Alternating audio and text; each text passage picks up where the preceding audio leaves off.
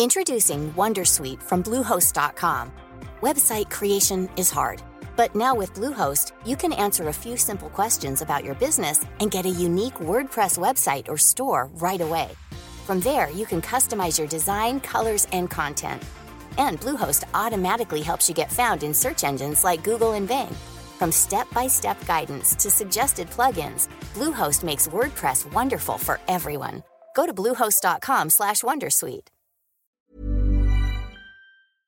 سلام الله عليكم ورحمة منه وبركاته. هنكمل مع بعض الحلقة الخاصة بالإيمان والعصر والفجوة اللي حصلت في الآونة الأخيرة وفي السنين الأخيرة ما بين الدين وما بين الزمن والفجوة اللي بقت حاصلة عند الشباب والمسافة اللي بتوسع ما بينهم وما بين الدين والتدين. وبقى في شباب كتير دلوقتي حاسين إن الدين بعيد عن تفسيرات كتير لمشاكل هم بيمروا بيها في الزمن بتاعهم. أو بمعنى أصح محدش قال لهم إن الدين فيه كل الحلول لكل المشاكل تقريبا اللي هم بيقابلوها في الزمن وإن الدين بالفعل جاي لكل زمان ولكل مكان وإن المشكلة بس اللي كانت حاصلة هي فكرة التجديد فكرة إن إزاي أقدر أستفيد من الدين ومن التعليم اللي في الدين. ومن النصائح اللي موجودة في الدين بإنها تبقى مسيرة ومواكبة مع الزمن الجديد اللي إحنا عايشين فيه. في الحلقة ديت هنقدم مع بعض أربع نماذج من التاريخ. النماذج ديت هتفرق معاك جدا وهتفرق في تقليل فكرة إن في فجوة فعلا ما بين الدين والزمن والعصر اللي إحنا عايشين فيه ولا الموضوع عبارة عن مشكلة مؤخرة بس في الكام سنة الأخيرة أو في الآونة الأخيرة ودي كانت مشكلة بعض الناس مش مشكلة الدين نفسه. لكن خلينا قبل ما نبدأ أعرفك بنفسي أنا أسامة جاد وأنت دلوقتي بتسمع بودكاست من زكاه من زكاه هو بودكاست بيهتم كل ما يخص تطوير الذات والعقل. يلا بينا بقى نبدأ بحلقة النهاردة والنماذج الأربعة اللي هيفرقوا معاك جدا وهيردوا على أسئلة كتير ممكن كانت بتدور في عقلك. النموذج الأول هو نموذج سيدنا إبراهيم مع القوم بتوعه. كانت مشكلة العصر ومشكلة الزمن في الوقت ده أيام سيدنا إبراهيم إن الناس لسه مش عارفة إيه هو الإله وإيه تصورهم عن الإله والإله ده المفروض يبقى عامل إزاي وإزاي أعرف إن فعلا في إله ولا لأ وأعرف لو في إله أعرف أحدده إزاي. واعرف إن ده الإله الصحيح وده الإله الحق. إزاي؟ فدي كانت المشكلة اللي موجودة في عصر سيدنا إبراهيم. هنشوف بقى مع بعض إزاي سيدنا إبراهيم اتعامل معاها بالدين وإزاي ما عملش أي فجوة ما بين الدين وما بين الزمن اللي هو كان عايش فيه ومشاكل الزمن اللي كانت بتمر بيها الناس في الوقت ده وإزاي حط أصول للمنهج العلمي في التفكير علشان يوصل لحل للمشكلة اللي الناس بتواجهها. سيدنا إبراهيم لقى إن في الوقت ده إن مستوى النضج الفكري عند الناس والنضج العقلي محتاج إن هو يتعامل معاه بطريقة مناسبة للمستوى ده. فخد الناس في مستواهم واحدة واحدة وتدرج معاهم خطوة خطوة وفتح معاهم حوار علشان يوصل للإجابات بتاعة أسئلتهم عن صفات الإله. ففي القرآن بقى تعالوا هنشوف ده حصل إزاي بنص القرآن. فالقرآن بيقول في القصة ديت وفي الفترة الزمنية ديت بتاعة سيدنا إبراهيم بسم الله الرحمن الرحيم فلما جن عليه الليل رأى كوكبا قال هذا ربي فلما أفل قال لا أحب الآفلين. فلما جن عليه الليل رأى كوكبا قال هذا ربي فلما أفل قال لا أحب الآفلين. فهو خد الناس واحدة واحدة كده اللي هو إيه تعالوا كده مع بعض نشوفوا كده نبصوا كده إيه آه على الليل. فلما رأى الكوكب ظاهر في الليل فقال لهم بس ده كده يبقى ربنا. فلما الكوكب بقى غاب وما بقاش ظاهر فقال لهم طب إزاي؟ يعني أيعقل أن نعبد من يغطيه غيره؟ فنقل معاهم للخطوة اللي بعد كده وقال لهم فلما رأى القمر بازغا بمعنى إن ليه نعبد النجم أو النجم والقمر أكبر منه؟ وراح ناقل معاهم للخطوة اللي بعديها فلما رأى الشمس بازغه بمعنى الله طب ما طالما الشمس موجودة اهي بالنهار ليه العبادة تكون بالليل؟ بس طالما ممكن إنها تكون بالنهار برضه ونقل معاهم للخطوة التالية قال هذا ربي هذا أكبر. فلما أفلت قال يا قوم إني بريء مما تشركون. فوصل بقى للخطوة الأخيرة وقال لهم إن ليه بقى نعبد حاجة محدودة طالما ممكن نعبد اللا محدود. ورايح قال لهم إني وجهت وجهي للذي فطر السماوات والأرض حنيفا وما أنا من المشركين. فالغرض من الطريقة بتاعت سيدنا إبراهيم معاهم ومن الخطوات والتدرج وإن هو فعلا حاول يجاوب على أسئلتهم هم ما جالهمش مرة واحدة وقال لهم لأ اللي أنتوا بتعملوه ده إزاي إزاي طريقة التفكير ديت؟ يلا الحل هوت هو كلامي ده الصح أنت لازم تسمعوا كلامي. لأ بالعكس خدهم بطريقتهم هم وخدهم بمستواهم الفكري. وبمستواهم العقلي وخدهم واحدة واحدة وبالمنطق وبالحجة اللي تنفع معاهم هم. فبدأ معاهم بالحياة وليس الدين بدأ معاهم باللي يناسب حياتهم واللي يناسب فكرهم. وبالفعل الناس العاقلة منهم اللي شغلت عقلها بدأوا يتكسفوا من نفسهم. أيوة إزاي صحيح؟ ده معاه حق. إزاي إحنا فعلا هنعبد الحاجات ديت وهي فعلا محدودة وهي أصلا لها وقت محدد ولها مكان محدد ولها حجم محدد. بالعقل كده ده ينفع يبقى الإله وده بقى إن دل على شيء فيدل على إن إحنا لازم نتكلم مع الشباب بالحجة وبالمنطق ونتكلم معاهم بفكرهم هم وبمستواهم هم وباللي بيفهموه هم وبالطريقة اللي تناسبهم هم وبزمانهم هم نستخدم الحياة علشان نوصل لهم الدين صح بالطريقة اللي تحببهم وتفهمهم فيه أكتر وتخليه هو عنده دافع إن عايز يعرف أكتر بعد كده وتديله الطريقة والأدوات اللي تخليه هو بعد كده لو جاء تساؤل في ذهنه وما لقاش حد يرد عليه هو يقدر بفضل الله لو دعا ربنا إنه يرزقه الفهم في الحاجة اللي جدت عليه ديت إن شاء الله هيعرف وهيقدر يفهم. أو على الأقل هيبقى عنده الدافع إنه يروح يسأل ويدور على حد فاهم وعنده المعلومة إنه يوصلها له. تعالوا بقى ننقل للنموذج التاني. إحنا قلنا إن إحنا معانا أربع نماذج. قلنا النموذج الأول هو كان نموذج سيدنا إبراهيم في الزمن بتاعه. النموذج التاني بقى هو نموذج الصحابي الجليل عبد الله بن عباس. مشكلة الزمن بقى والعصر بتاعت الصحابي عبد الله بن عباس إن كان في العصر ده ظهر فكر الخوارج بشكل متطرف والخوارج دول كانوا في صراع مع سيدنا علي بن أبي طالب. الصحابي بقى عبد الله بن عباس أدرك إن مشكلة الخوارج إنهم قصاة عندهم غلظة يفتقدون لقيم الرحمة والجمال. فقال لسيدنا علي ابعتني ليهم أتناقش معاهم. فسيدنا علي قال له يعني أخافهم عليك. فقال لا تخف. فعمل إيه بقى؟ الصحابي الجليل عبد الله بن عباس جهز نفسه إنه هيروح لهم فلبس أجمل عباءة عنده. راح جايب أجمل عباية وراح لابسها وراح للحلاق وتعطر بأفضل عطر عنده. كان بيعمل بقى كل ده ليه وهو رايح لهم؟ علشان يلفت نظرهم إن أصل المشكلة عندهم هي إنهم مفتقدين للإحساس بالجمال وافتقادهم للإحساس بالجمال وبالذوق وبالرحمة أدى إلى تطرف السلوك بتاعهم ونظرتهم للحياة. وبالفعل فعلا زي ما كان متوقع أول لما شافوه قالوا له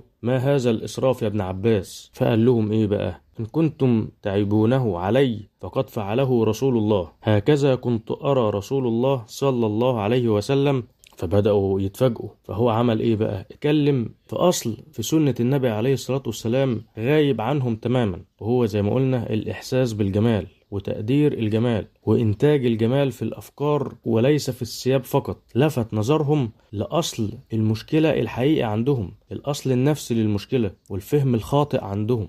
ورايح مكمل كلام وقال لهم أنا جاي لكم من عند علي بن أبي طالب وفي بيته نزل القرآن ومعه أصحاب رسول الله وليس عندكم من ذلك أحد. فشوف بقى يعني الصحابي الجليل درس الناس دول إزاي وعرف يفهم مشكلتهم في الزمن ده ويشتغل عليها إزاي وعمل زي تحليل كده ليهم لنقاط القوة والضعف وإيه الفرص اللي هو ممكن يشتغل عليها معاهم. فعرض نقاط القوة اللي مع سيدنا علي وعرض لهم كده نقاط الضعف اللي عندهم. شوف بقى راح عامل إيه كمان بعد كده.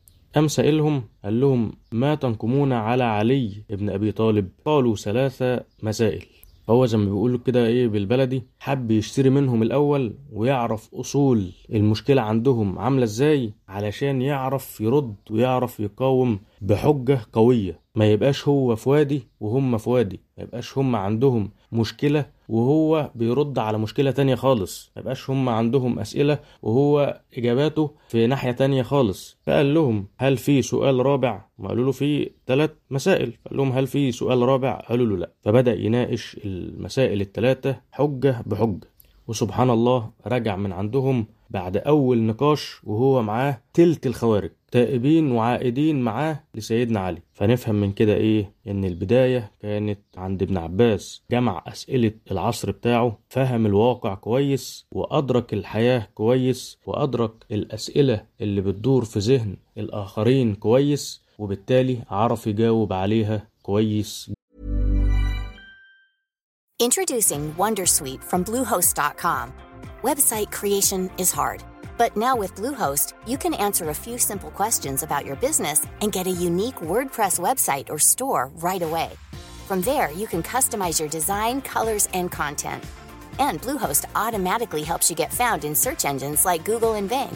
From step-by-step guidance to suggested plugins, Bluehost makes WordPress wonderful for everyone. Go to bluehost.com/wondersuite. جدا نيجي بقى للنموذج اللي بعد كده هو النموذج الثالث وهناخد فيه مثالين. المثال الأول للإمام أبو حامد الغزالي والمثال الثاني الشيخ الفضالي. المثال الأول هو الإمام أبو حامد الغزالي كانت مشكلة العصر بتاعه إن بدأت بعض كتب الفلاسفة اليونان يتم ترجمتها وبناء عليه الكتب دي كانت فيها أفكار الأفكار ديت عملت مشاكل في فهم الناس للحياة وعلاقتها بالدين. فلما لقى إن المشكلة ده دي سببها أو ده سببها الرئيسي إن الكتب اللي بدأت تترجم من عند الفلاسفة اليونان واللي بقت فيها بعض الأفكار بقت عاملة مشاكل عند الناس وفهمهم للحياة وفهمهم لعلاقة الحياة بالدين قام قايم الغزالي وألف كتاب أسماه مقاصد الفلاسفة. عمل فيه حصر لقضايا الفلاسفة كلهم. جمع كل كلامهم وكل أسئلة الناس عن كلامهم وراح مألف بعد كده كتاب تاني اسمه تهافت الفلاسفة وحدد الخلاف بقى اللي حاصل في عشرين مسألة فقط. فهو عمل جهد رهيب علشان يجمع الخلاف الكبير وإنه يحجمه في عشرين مسألة بس وقام بالرد عليهم كلهم. فهو اللي عمله إن هو فهم كده مشكلة عصره فهم المشاكل اللي بتقابلهم في العصر بتاعهم ورد عليها مشكلة مشكلة علشان الناس ما تتهش نيجي بقى للمثال التاني وهو قصة الشيخ الفضالي مع الحمارين. الشيخ الفضالي هو رأس التيار الأزهري المستنير من حوالي 100 سنة أو أكتر. كانت مشكلة العصر بتاعه هي الجهل والجهل الشديد بالدين وبالعلوم. فخد باله بقى من المشكلة ديت وبدأ يحلها ويشتغل عليها. كان الشيخ الفضالي بيسكن في حي المنيل وقبل ما يتم اختراع السيارات كان في حي اسمه حي الحمارين. عامل كده زي موقف التكاسي مثلا. فكان الشيخ الفضالي لما يركب مع واحد من الحمارين دول كان بيسأل الراجل اللي بيقود الحمار ما معنى كلمة فقه؟ فالراجل اللي بيقود الحمار يقول له مش عارف. فالشيخ يرد عليه ويقول له طب يلا بينا نعرف نعرف الوضوء ويعلمه. وفي اليوم اللي بعده يسأل الشيخ الراجل يا بني جدول الضرب. وقام حاطط زي جدول كده للحمارين بحيث إن هو كل يومين يركب مع نفس الحمار ويغير بعد كده لحد أما الفقه والحساب يلف ويدور على كل الحمارين. فالراجل نقل العلم تقريبا لكل المجموعة ديت بتاعة الحمارين. فكان بدل مثلا ما كان ممكن يستريح في السكة أو ما ينشغلش بحاجة زي كده لكن الراجل لقى إن في مشكلة في العصر وحددها بالظبط وعرف إزاي يشتغل عليها وإزاي يشتغل بأنسب طريقة تناسبهم. والموضوع كله كان بيبقى مسافة السكة كده زي ما بيقولوا فكانت خفيفة عليهم ومش تقيلة. فتقبلوها منه وبدأوا يفهموا ويعرفوا لحد ما تقريبا العلم يكاد يكون نقله لهم بشكل كبير جدا وحل مشكلة الحمارين. فبيقولوا إن الشيخ الفضالي مات وفي نفس الوقت كان الحمارين بيتكلموا في الفقه والحساب زي الأزهريين وده لما نشر الوعي ما بينهم. فلما مات الشيخ الفضالي حمل النعش بتاعه الحمارين وبكوه مثل الأزهريين تماما وده لفضله عليهم بعد ربنا سبحانه وتعالى.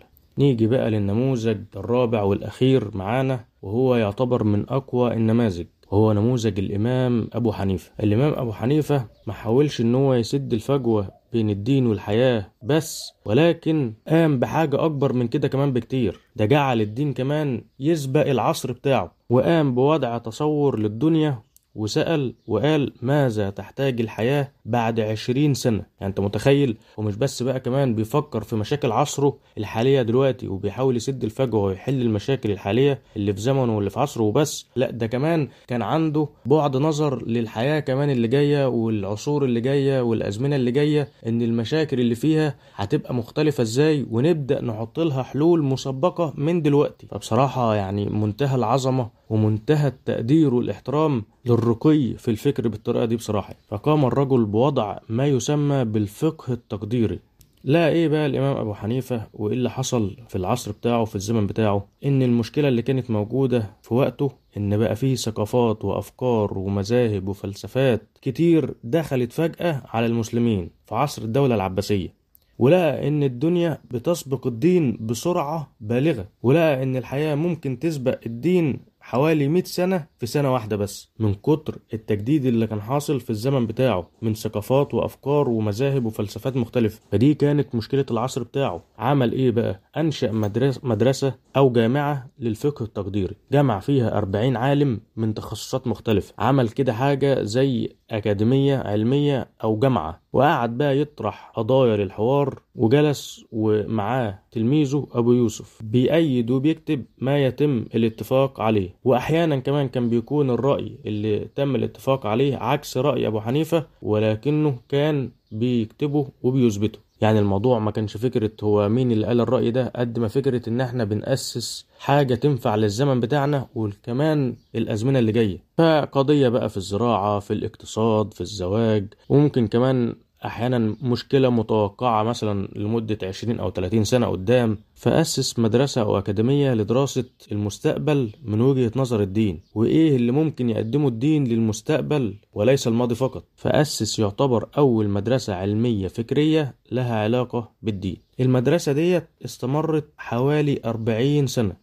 تخيلوا بقى إن الإمام أبو حنيفة عمل الكلام ده كان تقريبا سنة 80 هجرية. وإحنا دلوقتي لو حاولنا نعمل حاجة زي كده ممكن يتم اتهام البعض بالبدعة وبإن هو بيحاول يفكر في الدين وبإن هو بيحاول يشغل عقله وإن هو هيبتدع. وبالتالي حصل الركود والجمود في الفترة الأخيرة بشكل مش طبيعي واللي أدى بشكل قوي في حدوث الفجوة ما بين الدين وما بين العصر ما بين الإيمان وما بين الزمان ما بين التدين وما بين الشباب الحالي. ولكن نرجع ونأكد إن المشكلة عمرها ما كانت في الدين المشكلة في تعاملنا إحنا مع الدين وتعامل البعض مع بعض المفاهيم الدينية وبعض تعاليم الدين والمفهوم القاصر لفكرة الدين واختزال تعاليمه وتفاصيله في جزء صغير جدا نركز عليه طول الوقت ونسيب الجزء الأكبر اللي هو مليان حلول لمشاكل كتير لكل زمان ولكل مكان. إن شاء الله بإذن الله هنكمل في السلسلة ديت بتاعة الفجوة اللي حاصلة ما بين الإيمان والعصر وما بين الدين والزمن الحالي لأن الفجوة ديت مأثرة على جيل كامل ويمكن أجيال كاملة وأكتر ناس حاسة بالموضوع ده هم الشباب وبالذات الشباب الصغير. فالموضوع مهم جدا جدا إلى أبعد الحدود. فياريت كلنا نساعد في إن إحنا نحاول نشتغل على الموضوع ده ونشتغل على تقليل الفجوة ديت لحد ما إن شاء الله نمحيها تماما. فكل اللي طالبه إننا نعمل شير للحلقات وللسلسلة دي تحديدا. علشان إن شاء الله هتفيد المجتمع بتاعنا ككل إن شاء الله. شكرا لاستماعك صديقي العزيز وإلى لقاء آخر إن شاء الله. دمت في رعاية الله وأمنه.